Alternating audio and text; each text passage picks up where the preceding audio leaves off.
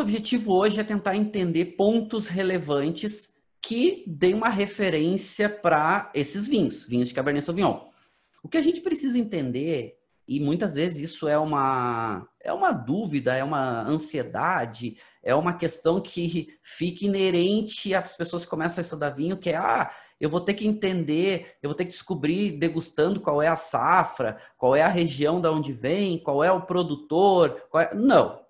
Primeira coisa, antes de qualquer coisa, a gente precisa entender as características do vinho. As características que estão naquele vinho que a gente está degustando. Então, essa questão de ah, descobrir safra, descobrir produtor, isso aí hoje em dia é cada vez mais difícil. Ainda associar regiões é muito mais provável, porque a gente vai ver que vai ter uma variação de acordo com a região da onde a uva vem, mas também vai ter várias outras variações do estilo do vinho de acordo com decisões enológicas. O que, que o produtor quer, quais são as características técnicas enológicas que o produtor está empregando para ter determinados perfis, determinadas características. E aqui já começa um ponto relevante quando a gente fala de Cabernet Sauvignon, certo? Primeiro, a gente falou, uma uva amplamente plantada, uma uva que é muito difundida. E a gente já pode começar a pensar é que o, a, a tendência de Cabernet Sauvignon, ou seja, tendência é fazer um vinho tinto normalmente mais encorpado. Essa é uma tendência.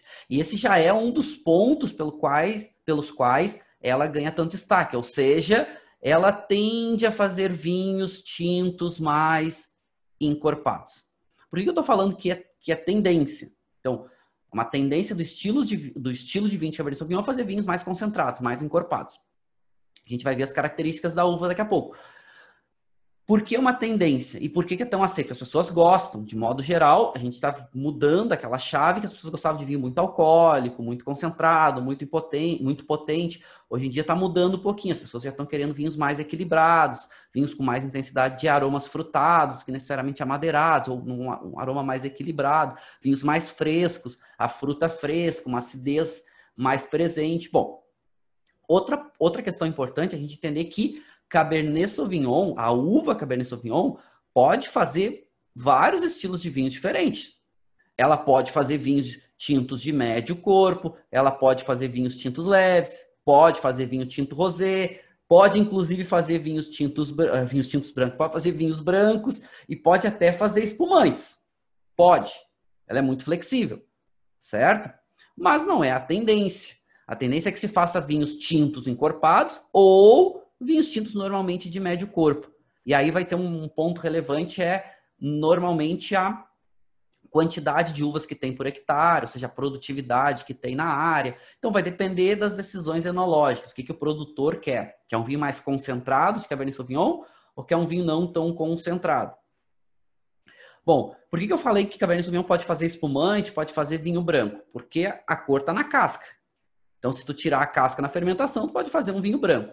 Mas não é o que as pessoas buscam de modo geral. É muito mais difícil tu encontrar Cabernet Sauvignon em vinhos brancos, raríssimos, e encontrar em espumantes. Tem? Tem, mas é muito mais difícil. É muito mais difícil encontrar em vinho rosé em tinto leve. Tem? Tem, mas é mais difícil. É mais comum um vinho mais encorpado ou até de médio corpo, certo? Então esse é um ponto importante a gente pensar. Pode fazer vinho doce também? Pode, mas não é o que é mais comum para Cabernet Sauvignon. Então, a gente normalmente fala de Cabernet Sauvignon, está falando de um vinho tinto um pouco mais encorpado. Então, vamos pegar é o seguinte. Falei que a cor vem da casca e a gente já pode pensar que Cabernet Sauvignon normalmente é um vinho que tem bastante intensidade de cor. Normalmente tem muita, tem de média para muita intensidade de cor. Isso por quê? Porque a casca dela é mais grossa. A uva tem uma casca mais grossa. E quando a uva tem a casca mais grossa, há uma tendência dos vinhos absorver as características da casca. E aí a cor é uma dessas, mas não é só a cor. A gente vai ter taninos, polifenóis de modo geral, a gente vai ter é, é, precursores aromáticos, então pode ter mais aromas e mais sabores.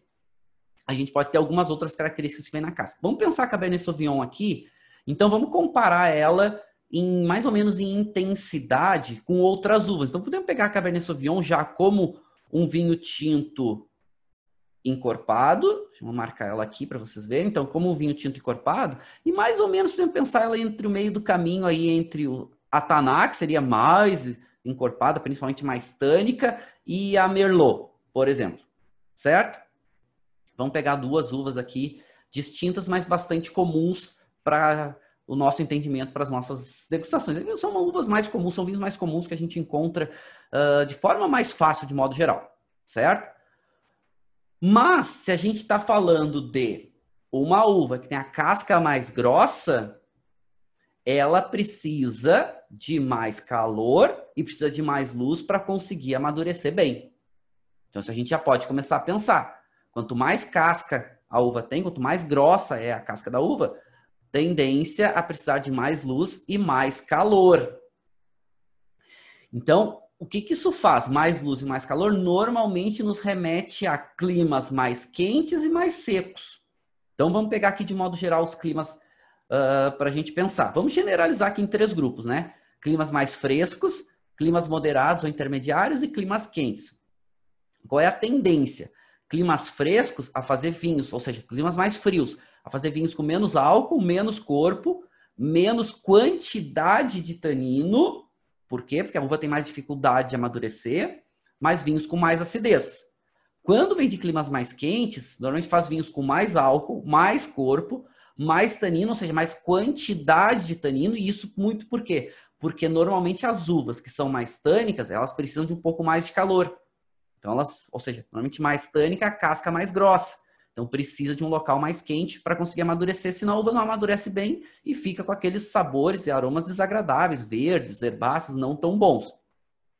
Mas esses climas quentes tendem a fazer uvas com menos acidez, certo? Bom, aqui a gente está generalizando, então pensando em grupos. Por que, que eu estou falando isso? Para a gente começar a pensar a Cabernet Sauvignon.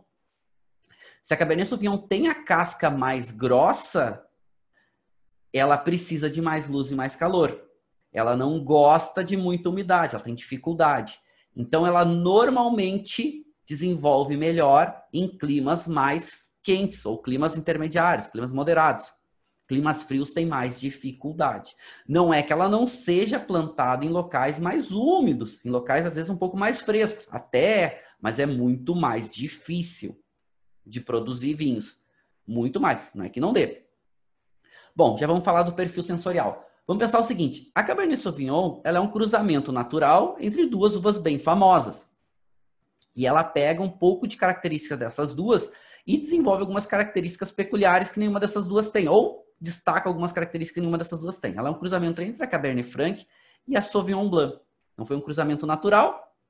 Provavelmente aí a gente tinha vinhedos próximos, né?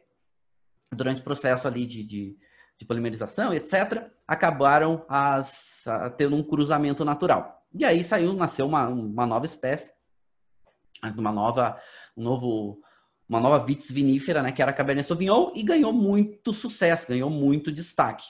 Por quê? Porque ela tem mais tanino que a Cabernet Franc, ela acaba tendo a acidez alta da Sauvignon Blanc, acaba tendo a casca um pouco mais grossa, de modo geral, que a Cabernet Franc, então também um pouco mais de tanino, um pouco mais de cor. Ela também pegou um pouco dessas notas aromáticas da Sauvignon Blanc, principalmente essas notas mais herbais, de ervas, essas notas botânicas, e pegou as notas frutadas né, da Cabernet Franc. Então, essas notas aí que remetem um pouco a frutas vermelhas, um pouco a frutas pretas, e pode desenvolver algumas notas aí da Cabernet Franc, principalmente essas notas terrosas, essas notas, ou seja, ficou uma uva mais concentrada, mais acidez, mais tanino, mais cor, uma boa complexidade aromática, e aí vocês já começam a entender por que que Cabernet Sauvignon é uma uva também tão plantada. Porque ela, além de ser uma uva intensa, ela tende a fazer vinhos mais também complexos. Agora, não gosta, não se adapta bem muito, ou não se adapta muito bem a climas frios, porque não consegue amadurecer bem vai ter uma dificuldade grande de amadurecimento. Certo? Outra grande vantagem de Cabernet Sauvignon é que ela ela é uma uva que, primeiro, é mais intensa. Então, se ela é mais intensa, mesmo quando ela é plantada em maiores quantidades, ou seja, mais quantidade de uvas por hectare, tu acaba tendo um vinho ou seja, tu tem mais uvas por hectare, tu vai ter uma diluição de modo geral das características dos vinhos.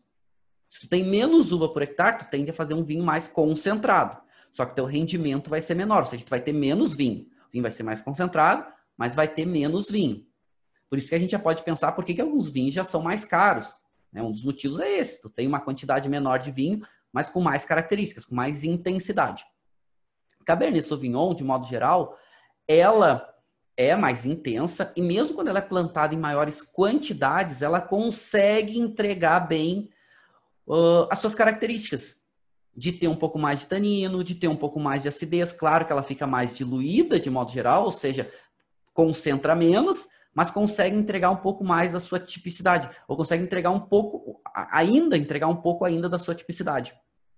E isso é bom, por quê? Porque além de conseguir entregar um pouco de um vinho com tanino, de um vinho tanino de médio subindo, tanino de acidez de média subindo, o perfil aromático também. Consegue entregar o perfil aromático de essas notas de frutas pretas, essas notas herbais, consegue entregar essas notas, se dá muito bem com madeira, então ela também consegue absorver bem, ah, consegue absorver muito bem os aromas da madeira.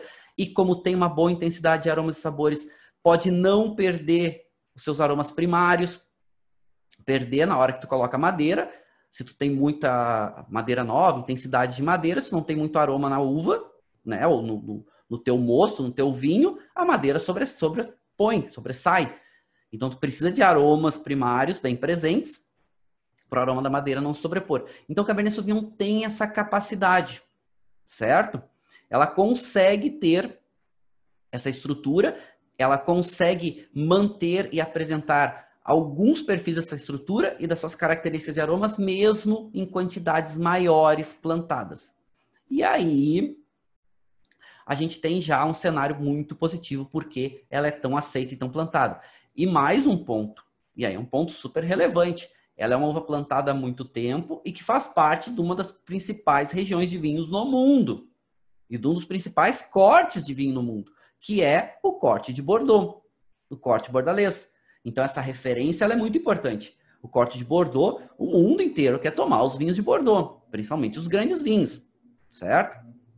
Não só as pessoas que gostam de vinho, não só as pessoas que conhecem, as pessoas que têm alguma referência, já ouviram falar, tem alguma alguma referência, alguma citação que vem à cabeça sobre Bordeaux, certo? Então esses são pontos relevantes também. E claro, como são regiões mais antigas, chamadas Velho Mundo, né, principalmente ali na Europa, dá essa referência para o mundo. Poxa, estão fazendo um vinho bom lá nessa região, deixa eu copiar aqui também. Por isso que também é o corte de vinho mais copiado ou mais difundido no mundo é o corte bordalês.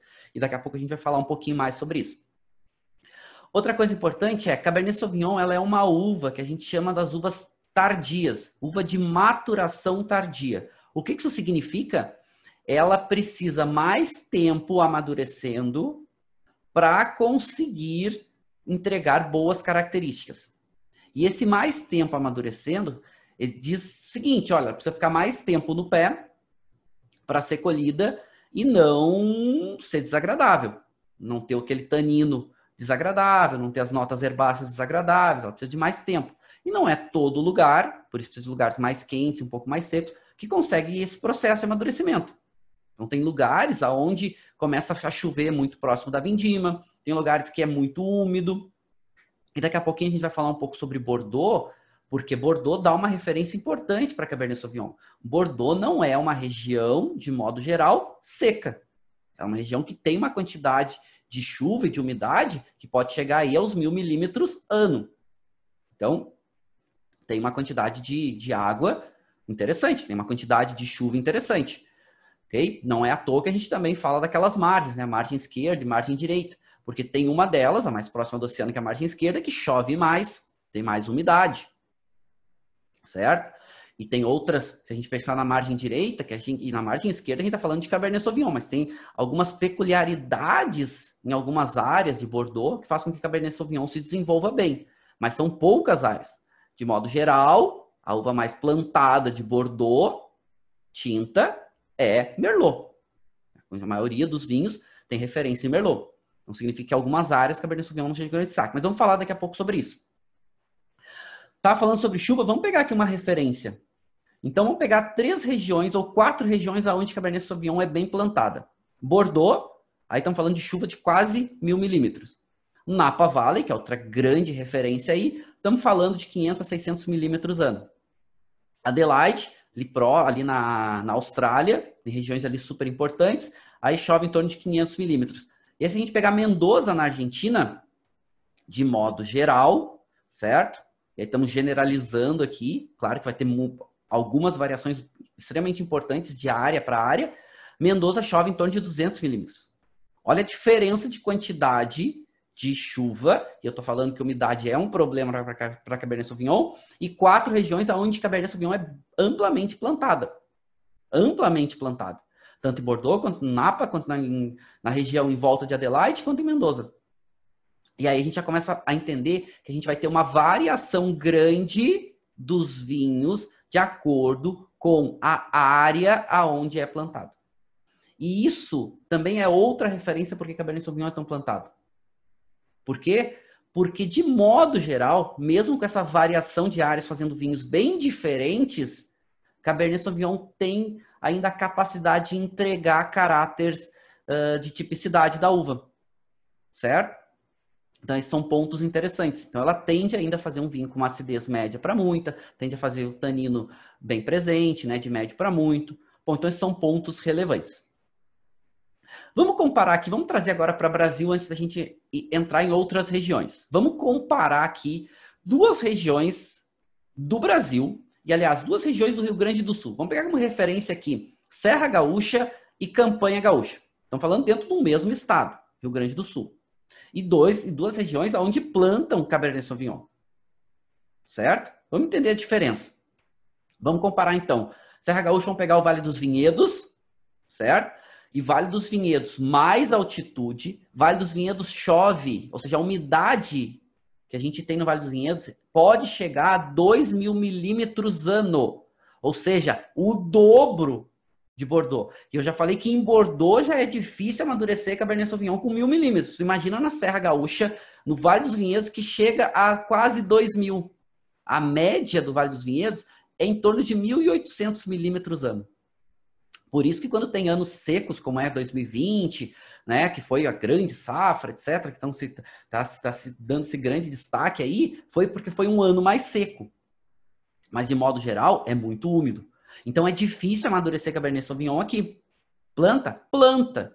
Pode fazer um bom Cabernet Sauvignon? Pode, mas é muito mais difícil. Tem que ter muito mais cuidado. Tu pode perder a uva se tiver muita umidade. Problema de chuva na época da vindima. A uva, é, por que, por que, é um problema de umidade na época da vindima? Porque a uva absorve a água e incha. Ou seja, se ela incha, ela vai ficar com seus sabores, seus aromas diluídos, as características diluídas. Então isso é ruim. Outra coisa, muita umidade pode causar doenças, fungos e outros problemas tantos. Então é difícil. De modo geral, é, é muito difícil produzir no Vale dos Vinhedos, na Serra Gaúcha, como um todo. Tu imagina uvas mais tardias, ou seja, quanto mais tempo fica a uva no pé, maior o risco, maior a dificuldade. Mas é plantado. E vamos comparar com a campanha gaúcha, certo? Que é muito mais quente, que é muito mais seca. E aqui vamos trazer um estudo, esse aqui é um estudo científico, falando das características vinho, dos vinhos tintos de modo geral, pegando uma média, e essa é uma pesquisa científica feita pela Embrapa e outros centros de pesquisas enológicos no mundo, que dá o perfil dessas duas regiões. Os vinhos tintos da campanha versus os vinhos tintos da Serra Gaúcha. Por que, que eu estou trazendo essa, essa referência? Porque vai nos ajudar a entender os perfis dos vinhos de Cabernet Sauvignon em climas mais quentes e secos e climas um pouquinho mais úmidos e frios. A Serra Gaúcha é mais alta e também é mais fria, além de mais úmida. Então, o que a gente vê na campanha? O perfil sensorial dos vinhos tintos na campanha tende a fazer vinhos mais alcoólicos, mais encorpados e mais intensos em aromas e sabores. A acidez média pode descer um pouquinho, pode subir um pouquinho, mas normalmente não é o maior destaque. Certo? Agora vamos comparar com a Serra Gaúcha. Serra Gaúcha faz vinhos com menos álcool, menos corpo, mas com mais acidez. Isso é a média dos vinhos tintos, dentre quais vai entrar Cabernet Sauvignon também. Então, vai fazer dois perfis, e aí vamos trazer já para a nossa uva, para os nossos vinhos. A gente tem Cabernet Sauvignon tanto na serra quanto na campanha. Então, os, Cabernet, os vinhos de Cabernet Sauvignon da, da campanha gaúcha tendem a ser mais encorpados, mais alcoólicos e ter um pouco menos de acidez. Na Serra Gaúcha tende a fazer um vinhos com um pouco mais de acidez, um pouco menos de álcool, um pouco menos de corpo, de modo geral. Tanino, e aqui a gente já está falando de Cabernet Sauvignon, Cabernet Sauvignon tende a fazer vinhos mais tânicos, com mais tanino, tanino mais marcado, inclusive, né? mais adstringente. E climas frios tendem a fazer vinhos com esse tanino mais adstringente, mais marcado. Enquanto que climas mais quentes, tende a fazer vinhos, é com Cabernet Sauvignon também, com esse tanino um pouco mais macio. Por isso que a intensidade do tanino pode ser maior, e aí tu tem a tendência em locais mais quentes a plantar uvas que tenha mais tanino, pra, porque consegue amadurecer bem, mas normalmente esse tanino é um pouco mais macio. Pode ser muito tânico, mas um pouco mais macio.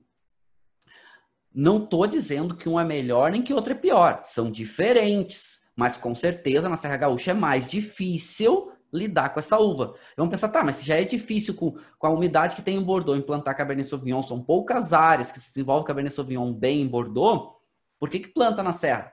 A gente estava falando no começo da aula. Porque o consumidor quer tomar Cabernet Sauvignon. E se o consumidor quer tomar, o produtor vai fazer, porque ele quer vender vinho. Então não estou julgando. Mas é mais difícil? Claro que é. Por isso que o maior destaque do Vale dos Vinhedos para vinho tinto é a uva Merlot. Porque ela é mais, ela é colhida mais cedo, né? Ela é uma, uma, uma maturação intermediária, não precisa tanto calor, não precisa tanto sol, significa que ela não precisa amadurecer bem, precisa, mas menos do que Cabernet Sauvignon. Por isso que também em Bordeaux, Merlot é mais plantado. E daqui a pouco nós vamos comparar um pouquinho essas duas uvas e vamos ver também por que, elas são tão plantadas juntas, por que, que elas são tão usadas em corte certo? Bom, vamos entender um pouquinho de Cabernet Sauvignon antes da gente falar sobre cortes. Gosta então de clima moderado ou intermediário e clima quente, onde tem muita intensidade de cor, níveis altos de tanino, normalmente ela é muito tânica, de médio para muito para muito, aromas normalmente bem marcados e bem definidos, e ele normalmente apresenta bem essas notas primárias, se dá muito bem com madeira. E esse é outro ponto relevante porque ela também é tão famosa ela se dá muito bem com madeira, certo? E aí, quando a gente fala de madeira, quando a gente fala desse perfil de, de, de passagem por madeira, tanto de aromas e sabores, e também a madeira faz um trabalho importante que é deixar o vinho mais integrado nas suas características, mais rápido, e também faz um trabalho importante de deixar o vinho um pouco mais macio, principalmente estrutura tânica. Então, isso também é importante a passagem por madeira. A madeira também faz isso, não é só aromas e sabores. Madeira também pode ajudar em potencial de guarda, principalmente madeira nova. Mas isso é tema para a gente falar mais para frente. Então, o Cabernet Sauvignon, por ela ser mais, de modo geral, uma uva mais dura, uma uva mais intensa, passagem por madeira vai muito bem. E aí também, como ela tem uma boa intensidade aromática, passagem por madeira nova também vai muito bem. Então, por isso também ela é tão famosa. Tá, vamos entender um pouco o perfil de Cabernet Sauvignon como um todo, certo? E aqui o perfil médio vai ter oscilação. A gente já viu que, de acordo com a região, vai ter uma variação. Mas, de modo geral, qual é o perfil dos vinhos de Cabernet Sauvignon?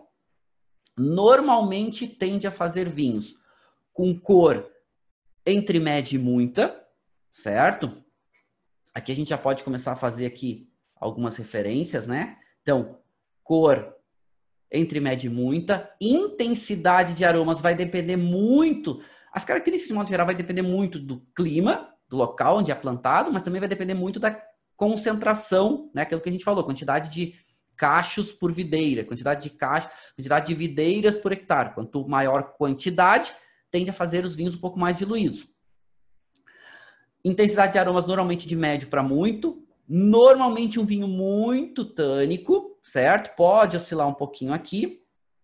Vai depender também disso que a gente estava falando, local de onde ela vem.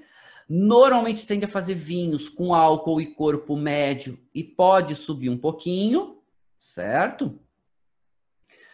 E acidez alta, certo? Ou muita acidez, são sinônimos. Então, o que, essas características falam para gente? Que, além de tudo isso, tem uma boa base, para além de passagem por madeira, para potencial de guarda. Todo Cabernet Sauvignon tem potencial de guarda? A resposta é não. De modo geral, os vinhos mais genéricos, enfim, não tem. Mas é uma uva que tende a fazer vinhos com potencial de guarda. Por quê? Quais, quais os perfis aqui que nos dão potencial de guarda? Acidez, extremamente importante, e um dos mais importantes. Estrutura tânica, para vinho tinto ajuda bastante. Intensidade de aromas e sabores, esses três pontos são fundamentais. E eu posso trazer mais aromas e mais sabores com a questão da madeira e etc.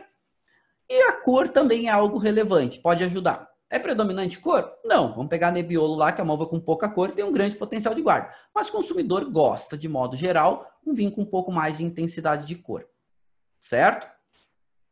E também a gente pode ver aqui algumas carências que Cabernet Sauvignon pode ter. Carências versus suas características como um todo. Por exemplo, álcool e corpo.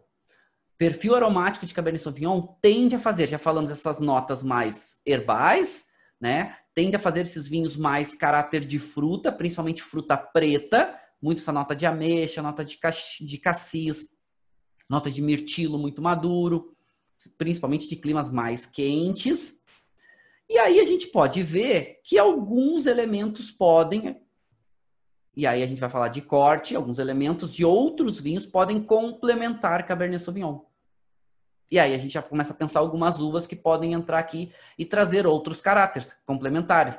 Um pouco mais de corpo, pode trazer um pouco mais de outros aromas, tipo aromas de frutas vermelhas, alguns aromas especiados.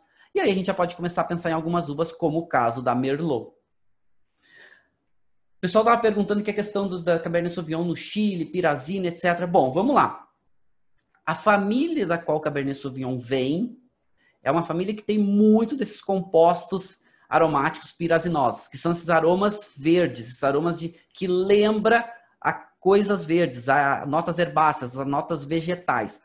Todas as uvas da família das Carmenetes, da estrutura dessas famílias, e essa família Cabernet Sauvignon faz parte, e a gente pode pensar outras uvas como Cabernet Franc, como Carmener, Sauvignon Blanc, a própria Merlot faz parte. São uvas que tendem a ter esse, essa nota herbal mais presente, mais perceptível. E essa nota herbal pode variar, desde notas de grama cortada até notas de pimentão cozido, certo? E esse é um dos problemas, um dos desafios de Cabernet Sauvignon em climas mais frios, mais frescos. É que essa nota vegetal fica muito presente. Ela é muito perceptível. Normalmente, essa nota, quando vem de climas mais frescos, uma nota de um, uma falta de amadurecimento, que alguns podem até considerar uma falta, alguns, alguns até um defeito, etc. Então, esse é um dos desafios que a Cabernet Sauvignon pode passar, não amadurecer bem, certo? Legal. Vamos avançar aqui um pouquinho, antes da gente entrar na nossa degustação.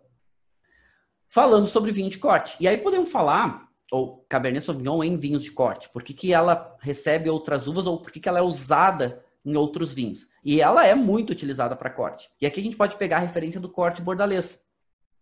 Corte bordalês é o corte de Bordeaux, aonde a uva principal, ou a uva mais plantada de Bordeaux é Merlot. A uva mais plantada de Bordeaux não é Cabernet Sauvignon. A uva mais plantada de Bordeaux é Merlot. Cabernet Sauvignon faz alguns dos vinhos mais destacados, mas precisa de áreas muito específicas. Por quê? Porque Bordeaux a gente viu que é úmido. O que garante safra em Bordeaux é a Merlot. Porque quando é muito úmido, Cabernet Sauvignon tem dificuldade de amadurecer.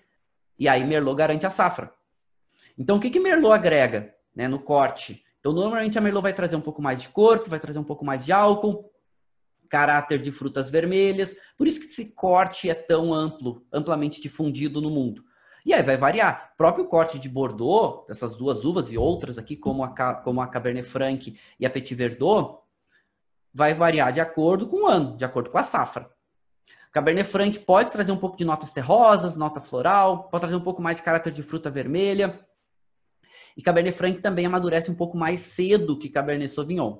E a Petit Verdot é a uva do tempero, que a gente fala, né? Aquela uva que entra para dar um, um toquezinho, dar um toquezinho mais de cor, dar um toquezinho mais de intensidade tânica, dar um toquezinho um pouco mais de um caráter é, até terroso, um caráter um pouco mais especiado.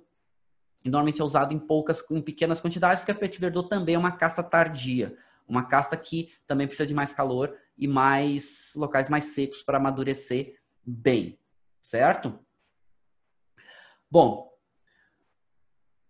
Pergunta muito comum. Ah, tá, mas para caracterizar corte bordalês, qual percentual que tem que entrar de cada uva? Não tem. Certo? Aí vai ter, não tem uma regra. Certo? Para determinar, ah, para fazer um corte bordalês lá, a gente dá essa referência de corte bordalês porque é, é, é, são as uvas utilizadas em Bordeaux. Como uma referência importante, a gente acaba usando essa referência, corte bordalês. Mas, inclusive em Bordeaux, são permitidas mas mais duas uvas hoje e já estão testando aí mais nove, dez uvas diferentes para o futuro, para essa questão do aquecimento global, que ainda não está permitido nos vinhos, estão testando os vinhos de entrada para ver se vai poder entrar nos cortes bordalês clássicos. Aqui, no corte bordalês, entrou mais duas uvas que acabam sendo secundárias, que é a Malbec e a Carmenère, mas bem menos utilizadas. As duas mais utilizadas é a Cabernet Sauvignon e Merlot, Cabernet Franc entra também com uma quantidade razoável e Petit Verdot em menos quantidades, certo? Bom, Vamos avançar aqui mais um pouquinho. E a gente já vai entrar para nossa degustação. Merlot, falei que é amplamente utilizada no corte. E por quê? Vamos entender um pouco do perfil de Merlot. Porque também a gente está falando, a Merlot ela é utilizada no corte com Cabernet Sauvignon, mas o contrário também pode acontecer, né? Tem os vinhos de Merlot, que tem, tende a fazer vinhos com um pouco mais de corpo, um pouco mais de álcool, mas um pouco menos de acidez, um pouco menos de tanino. Então, se tu quer fazer um vinho, tu quer intensificar um pouco mais esses vinhos de Merlot, tu vai adicionar um pouco de Cabernet Sauvignon. Assim como se tu quiser suavizar algum vinho de Cabernet Sauvignon muito intenso, tu pode adicionar um pouco de Merlot para deixar o vinho mais macio, até para ser consumido mais rápido. O consumidor não gosta de consumir vinho duro, vinho intenso, que não tem muitas características ainda macias, né, tânicas, ou a questão do perfil de aromas, a própria acidez muito marcada. O consumidor gosta de um vinho um pouco mais macio certo? Principalmente consumidor brasileiro. Então a gente pode ver o perfil sensorial que Cabernet Sauvignon vai trazer para Merlot mais tanino, vai trazer um pouco mais de acidez, e a Merlot vai trazer um pouco mais de corpo, um pouco mais de álcool, um pouco mais de caráter de frutas vermelhas. Ou seja, se complementam muito bem, certo? E aqui não estamos falando nem de certo, nem de errado. E aonde a gente encontra a Cabernet Sauvignon no mundo? No mundo inteiro. A gente já viu um pouquinho do Brasil, a gente já viu um pouquinho aí, a gente falou um pouquinho de Bordeaux, a gente pode falar dos Estados Unidos, outra grande referência. Chile, a uva tinta de maior destaque do Chile é Cabernet Sauvignon, não é Carmener, certo? Os principais vinhos tintos do Chile são cortes, são blends. Mas a principal uva ainda é Cabernet Sauvignon. Tem outras que estão vindo muito bem, mas é o grande destaque. A Argentina planta bastante, a Austrália é uma grande referência no mundo para Cabernet Sauvignon, a Nova Zelândia, algumas áreas plantam e tem algum destaque, né? Como Hawke's, enfim. A África do Sul, grandes vinhos.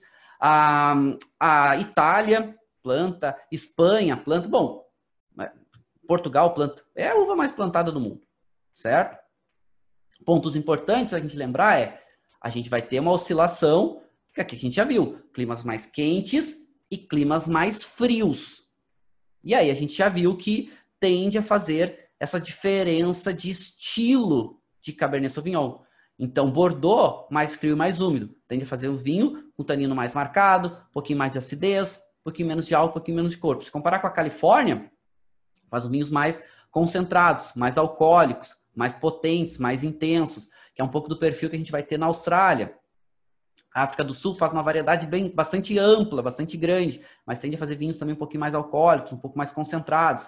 Quando a gente fala de Argentina, tende a fazer Cabernet Sauvignon também, mais alcoólico, mais concentrado, caráter de frutas pretas. Quando a gente vai falar do Chile, já varia um pouquinho. Tende a fazer vinhos também com álcool um pouco mais alto, mais corpo, mas normalmente esse tanino não é, é, é intenso, mas não é tão marcado. É um pouquinho mais macio também, tem essas notas herbáceas bem presentes, principalmente de áreas mais frias. A gente vai ter uma ampla variedade aí de vinhos plantados de Cabernet Sauvignon estilos, né, mais tende a fazer mais concentrados. E aqui eu deixo para vocês.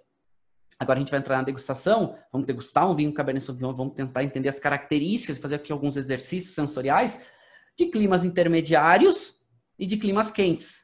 Então tende Cabernet Sauvignon em climas intermediários mais caráter de fruta vermelha e fruta preta mais fresca, um pouco menos de corpo, e esse caráter aí que remete a uma groselha, a uma ameixa vermelha.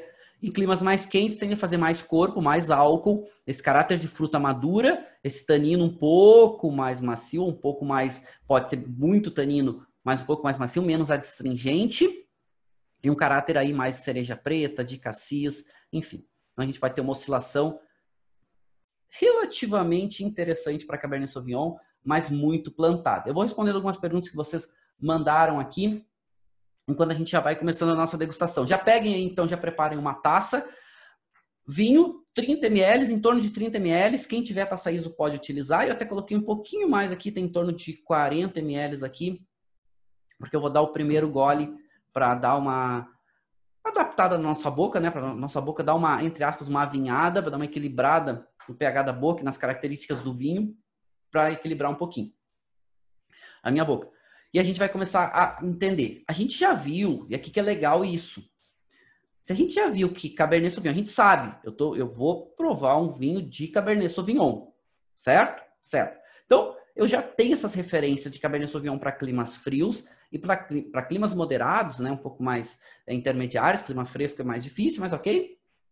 E de climas mais quentes. Eu já tenho essas duas referências. Então, a primeira coisa que eu vou pensar é o seguinte: eu estou provando um vinho de Cabernet Sauvignon. Ponto. Vou entender as características desse vinho. Posso começar a procurar essas referências. Mais acidez, mais tanino, qual é essa adstringência, né? qual é essa rugosidade do tanino, a gente já vai testar isso aqui. Os perfis de aromas. Essa é uma forma da gente começar a aprender, da gente começar a memorizar essas informações. Depois que eu faço a degustação, eu já posso ver o que, que predominou nas características sensoriais e eu já posso começar a remeter. Bom, se eu sei que é de Cabernet Sauvignon, remete mais a um clima quente, remete mais a um clima intermediário. Amadureceu bem, tem mais caráter de aroma. Esses aromas lembram mais fruta preta mais madura ou fruta preta menos madura, algumas notas de frutas vermelhas. Certo? Tanino é mais adstringente, é mais marcado. A acidez ela é maior, ela é menor certo? Bom, então vamos lá, vamos começar nossa degustação, vou começar a avaliar esse vinho. Eu não vou falar para vocês aqui qual é o vinho que eu estou degustando por enquanto, vamos degustar ele primeiro, tá? Primeira coisa, água, passem água na boca, pode ser água com gás ou pode ser água sem gás, a gente mais para frente vai falar sobre água. Importante é não ter resíduo de outras características, de, outros, de outras comidas, outras bebidas, limpa bem a boca, não pode usar água. Quem tiver na frente do computador sempre recomendado usar squeeze, né, para evitar acidentes. limpa a boca. Sempre um copinho de descarte pode ajudar, até que se vocês quiserem engolir o vinho também não tem problema. Não tem problema quanto a isso mesmo, porque a quantidade que a gente vai estar tomando aqui é pequena, tá? O melhor é descartar para deixar os nossos sentidos sempre alerta, porque eles vão cansando, principalmente conforme a gente vai consumindo álcool, eles vão cansando mais rápido. Ok, beleza. Minha boca tá ok. Vou começar a degustar o vinho. Vamos focar, como a gente já não tem muito tempo, vamos focar aqui na parte olfativa e gustativa, certo? E mais para frente aqui a gente vai avançando na nossa parte visual. O correto seria começar pela parte visual. Eu defendo isso, a gente seguir sempre a ordem da ficha de degustação. Mas aqui, como a gente tem pouco tempo, vamos focar no olfativo e no gustativo, que a gente deu um destaque um pouquinho maior aqui na nossa aula de hoje. Então, primeiro, leva a taça sem agitar o nariz. Oh, desculpa, leva a taça ao nariz sem agitar a taça. Agitar o nariz pode, tá? Não tem problema. Leva a taça sem agitar, porque a gente quer sentir esses aromas que já estão se soltando, se desprendendo antes de agitar a taça. Inala, lento e longo, certo? Evita de dar aquelas chupar, é, chupar, puxar muito ar, muito intenso. Por quê? Porque pode acabar puxando muito álcool, o álcool vai deixando nossos sentidos mais desgastados, mais cansados, então inala devagar e lento. E mais longo. Bom, aqui, primeiro aroma, né? Esses aromas sem agitar a taça. Tem notas de frutas pretas, predomina. Alguma nota de fruta vermelha nesse vinho. Tem alguma nota especiada, notas herbáceas, não são complexas essas notas, nenhuma delas, nem das frutas, nem da, dessas notas herbáceas, enfim, por mais que eu esteja falando de famílias diferentes, são aromas mais diretos, mais simples assim, e sente o álcool. O álcool aparece um pouquinho no nariz. Não é muito, mas aparece. Né? Ele incomoda um pouquinho o nariz. Então não é um vinho provavelmente com pouco álcool aqui. Isso a gente vai ver depois quando colocar em boca. Não tem como definir. Mas essa tendência de álcool já volatilizando. Por isso que a gente inala devagar e mais longo, porque o álcool vai cansando as nossas narinas também. E quanto mais álcool a gente vai inalando, mais rápido, mais cansado a gente vai ficando. Depois agita a taça, três, quatro voltas e inala. Beleza. Mudou o perfil, ficou mais intenso, o álcool um pouquinho mais intenso, mas o perfil de aromas ficou mais intenso, estava um pouquinho mais acanhado. A intensidade aromática desse vinho, eu também gosto de medir antes de agitar a taça, certo? Antes de agitar a taça, inala. Aqui a gente tem vinho com intensidade média. E agora, agitando a taça, o perfil de aroma de fruta preta fica um pouco mais evidente. A nota herbal fica um pouco mais evidente. Não é uma nota de herbáceo verde. É uma nota de um herbáceo um pouco mais seco. Não chega que é uma nota de pimentão, aquele pimentão cozido, que é comum de algumas regiões, mas tem essa nota que remete a uma erva, uma erva, uma sálvia seca, remete a um tomilho seco, bem evidente. E aí, quando agita a taça, essa intensidade de fruta preta, essa intensidade herbal, ficam ali disputando quem, tá, quem é protagonista, certo? Mas não é amplo, o perfil aromático não é muito amplo. Boca, Bom, coloca o vinho na boca, vamos para a parte gustativa agora. Coloca o vinho na boca, passa o vinho pela boca e descarta. Ou engole, enfim. Mas evita avaliar o vinho nesse primeiro gole. Esse primeiro gole ele é para alinhar a boca. Ele é para, entre aspas, avinhar a boca, para ir adaptando essa questão de estrutura do vinho, de tanino, de acidez, com o nosso palato, que ele está bem, principalmente que é o primeiro gole do vinho que eu vou tomar, ele está completamente uh, não esperando, desadaptado a um produto ácido e tânico, ok? Então passa o vinho pela boca de forma discreta, descarta, e esse gole inicial normalmente é muito ácido, é muito tânico, é muito amargo, a nossa boca está se adaptando àquele elemento ácido e tânico, certo?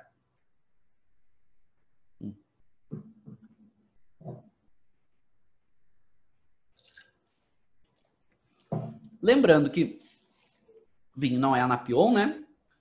Não é cepacol, então não preciso fazer muito alarde, ser muito espalhafatoso quando estou degustando, né? Pode ser discreto, né? Não precisa fazer isso, tá? Não precisa. Pode só passa o pela boca. Se quiser puxar um pouco de ar pela boca, pode, de uma forma discreta, né? Pode. Bom, é amargo, certo? Porque é ácido, é amargo, mas o vinho não tem essa característica. É porque o meu palato está desacostumado com vinho nesse momento. Mas beleza, meu palato já está equilibrado, posso começar a avaliar. Então aqui, dica para vocês é, comecem a separar a degustação por etapas, certo? Então, primeira coisa, prestem atenção, a acidez ela é um elemento muito presente no vinho, de modo geral. E a Cabernet Sauvignon ela tende a ser mais ácida, ou ter mais acidez a acidez tende a ser bem exuberante. A maioria das pessoas tem mais facilidade para doçura. Então, o que, que eu recomendo? Prestem atenção primeiro em doçura, prestem atenção em corpo, prestem atenção na parte tânica e depois presta atenção no que tu teve dúvida de novo na degustação e na acidez, certo? Por quê? Porque a acidez ela é muito presente. Ela vai ser um pouco mais fácil para a maioria das pessoas de avaliar, certo? Então podem começar fazendo isso. Eu gosto de separar a degustação para, principalmente os alunos estão começando, pegar o seguinte: doçura, álcool, tanino. Depois, posso pensar em corpo, acidez, características de sabor. Normalmente, características de sabor eu deixo para um terceiro gole. Lembrando conforme a gente vai avançando, a gente vai diminuindo a quantidade de goles, a gente precisa avaliar mais rápido, entender mais rápido, para os nossos sentidos descansar menos. Certo? E aí eu deixo para essas outras avaliações, para esse terceiro gole aí que vai acontecer.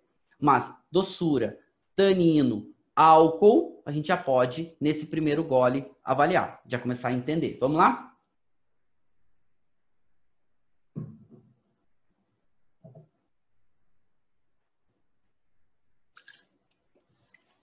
Hum. Vinho seco. Álcool dele mede, sobe um pouquinho, certo? É bem perceptível. E a estrutura tânica. Tanino médio sobe um pouquinho, mas tanino mais macio. Agora, a acidez é alta. Eu ainda tô salivando, né?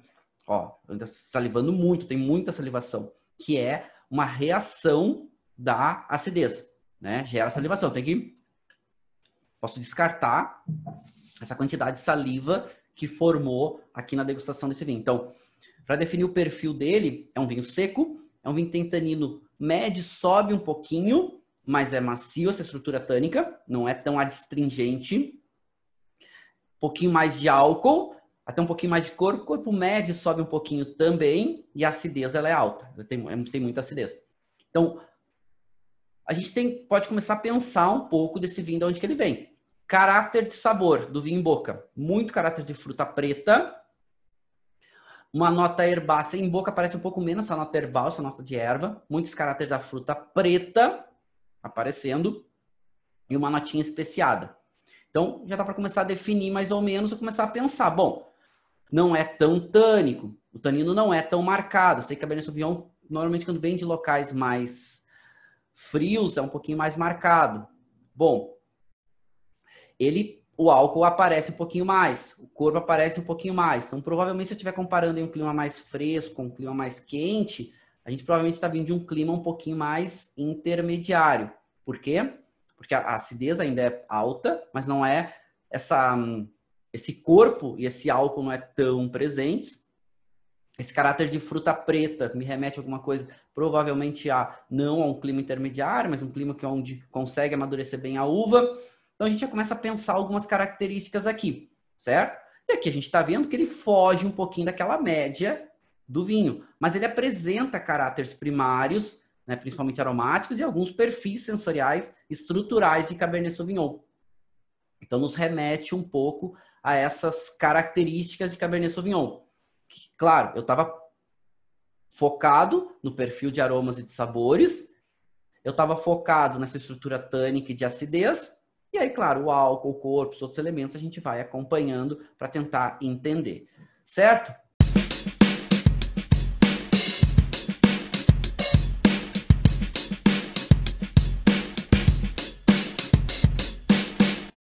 Você acabou de ouvir uma aula de vinhos do professor Marcelo Vargas, em formato de podcast.